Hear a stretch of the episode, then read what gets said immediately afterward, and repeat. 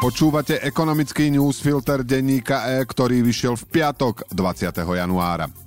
Minister školstva Jan Horecký príjemne prekvapil predstavením štedrej pomoci pre základné a stredné školy. Vláda by im mala zaplatiť veľkú časť nákladov na energie za roky 2022 aj 2023. Potvrdzuje sa tým, že problémom tejto koalície nie je to, že by bola lakomá pri poskytovaní energetickej pomoci.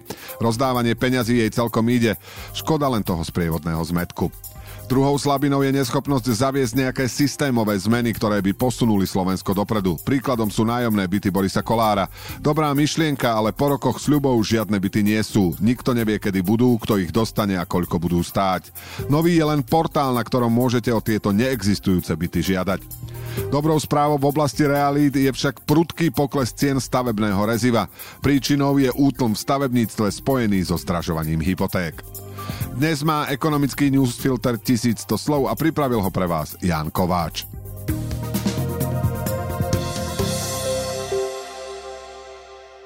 Školy začali od začiatku roka zvyšovať rodičom poplatky a v čiernych scenároch sa dokonca hovorilo o akýchsi plynových prázdninách.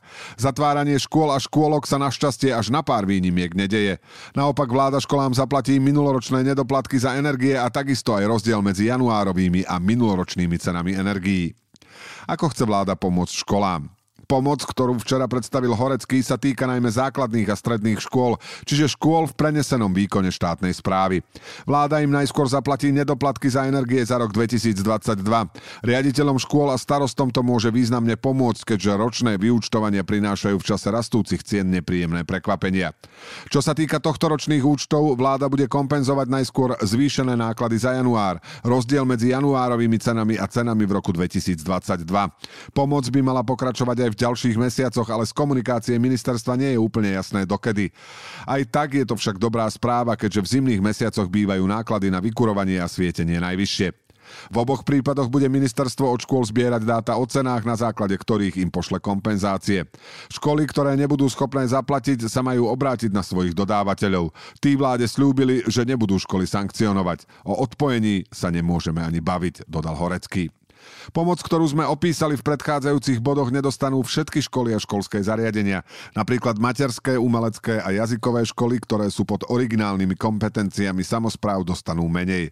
Na ne sa vzťahuje pomoc cez tzv. cenové stropy, ktorú dostanú napríklad podniky, obce, mesta a ďalší neregulovaní odberatelia. Ministerstvo hospodárstva im uhradí 80% nákladov nad strop 199 eur pri elektrine a 99 eur pri plyne. Ministerstvo týmto školám neuhradí ani nedoplatky za minulý rok. Rozdiel medzi týmito dvoma kategóriami škôl môže byť významný. Tej prvej by vláda mohla zadotovať celý cenový nárast a tej druhej by náklady mohli stúpnuť najmenej dvojnásobne, rovnako ako firmám, ktorých situáciu rozoberáme v nasledujúcom bode. Kým domácnosti majú ceny energií zafixované približne na úrovni minulého roka, podniky a ďalší odberatelia sa postupne dozvedajú, o koľko si priplatia. Na dvoch príkladoch si ukážeme, ako sa zvýšia celkové náklady na elektrinu vrátane distribučných a ďalších poplatkov. Prepočty platia pre prvý kvartál, počas ktorého budú podniky dostávať štátnu pomoc prostredníctvom cenových stropov. Či a ako sa táto pomoc predlží, nie je zatiaľ jasné. Prvým príkladom je Trnavské kuchynské štúdio Oresi, firma s regulovanými cenami. Minulý rok platila mesačné zálohové platby 133 eur. Tento rok jej stúpnu na 237 po zohľadnení cenových stropov. Druhým príkladom je Bratislavské kultúrne centrum Nová Cvernovka, ktoré prevádzkuje dve budovy s vyše 200 podnájomníkmi. Nadácia Nová Cvernovka je neregulovaný zákazník so spotovými, čiže pohyblivými cenami.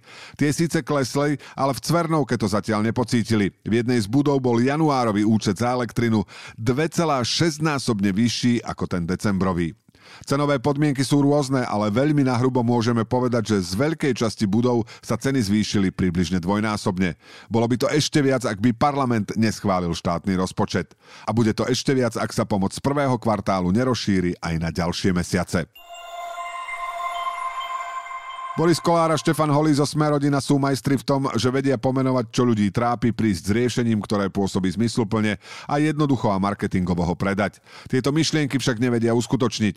Včera napríklad predstavili portál, cez ktorý majú ľudia žiadať o nájomné byty. Problém je, že žiadne nájomné byty v ponuke nie sú. Nikto nevie, kedy budú a koľko budú stáť. Podpredseda vlády pre legislatívu Štefan Holý pritom na jeseň avizoval, že v ponuke budú tisícky bytov, ktoré si ľudia budú môcť porovnávať a vyberať ako na bookingu. Už na Vianoce mali mať možnosť rezervovať si prvé nájomné byty v rámci štátom podporovanej schémy nájomného bývania.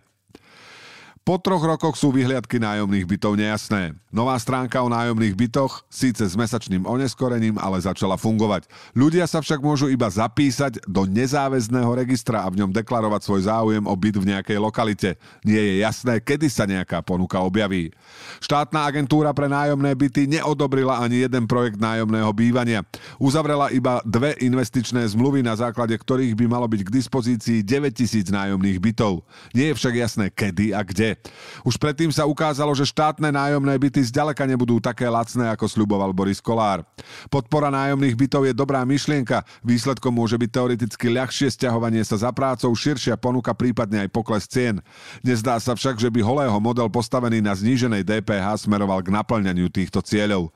Oveľa lepšie výsledky, čo sa týka dostupnosti bytov, by sa mohli dostaviť, keby Holý včas presadil zjednodušenie stavebného zákona, ktorý si zobral pod seba. Jeho príprava a schváľovanie však trvali zbytočne dlho a výsledkom je posunutá účinnosť až na rok 2024. Ďalšie veľkolepé myšlienky nájdete vo volebnom programe Sme rodina, napríklad obrovské investície do diálnic a železníc. Kľúčom k tomuto cieľu malo byť vytiahnutie štátnych podnikov z okruhu verejných financií. Utopická myšlienka, ktorá na rozdiel od nájomných bytov nemala dlhú životnosť. Cena dreva sa po trojnásobnom raste v predchádzajúcich dvoch rokoch dostala na pôvodné úrovne. Z 900 eur za meter kubický na 350. V priebehu druhého pol roka zlacnelo stavebné rezivo tak, ako som si ani vo sne nepredstavoval, hodnotí podnikateľ a jeden z lídrov Zväzu spracovateľov dreva Robert Lukáč. Predchádzajúci rast súvisel s hospodárskym oživením počas doznievajúcej pandémie a neskôr s energetickou krízou. Návrat na bežné úrovne je zase dôsledkom aktuálneho útlmu v stavebníctve a pokles exportu do USA. Svetové ceny dreva klesajú pre očakávané utlmenie stavebníctva. Na tento rok sa odhaduje pokles o 20 až 30 je to celosvetový trend, lebo hypotéky sú drahšie a kúpiť nový byt či postaviť dom si môže dovoliť menej ľudí, hovorí člen vedenia Zväzu spracovateľov dreva Pavol Varga. Zatiaľ nezlacnelo drevo na výrobu papiera a nábytku, ktoré pochádza najmä z listnatých stromov, stavebné rezivo z ihličnatých. Toho listnatého sa totiž menej dováža z Ruska a Bieloruska. Na vysokých úrovniach sa naďalej drží aj palivové drevo. Ekonomický newsfilter dnes pre vás pripravil Jan Kováč. Do počutia v pondelok.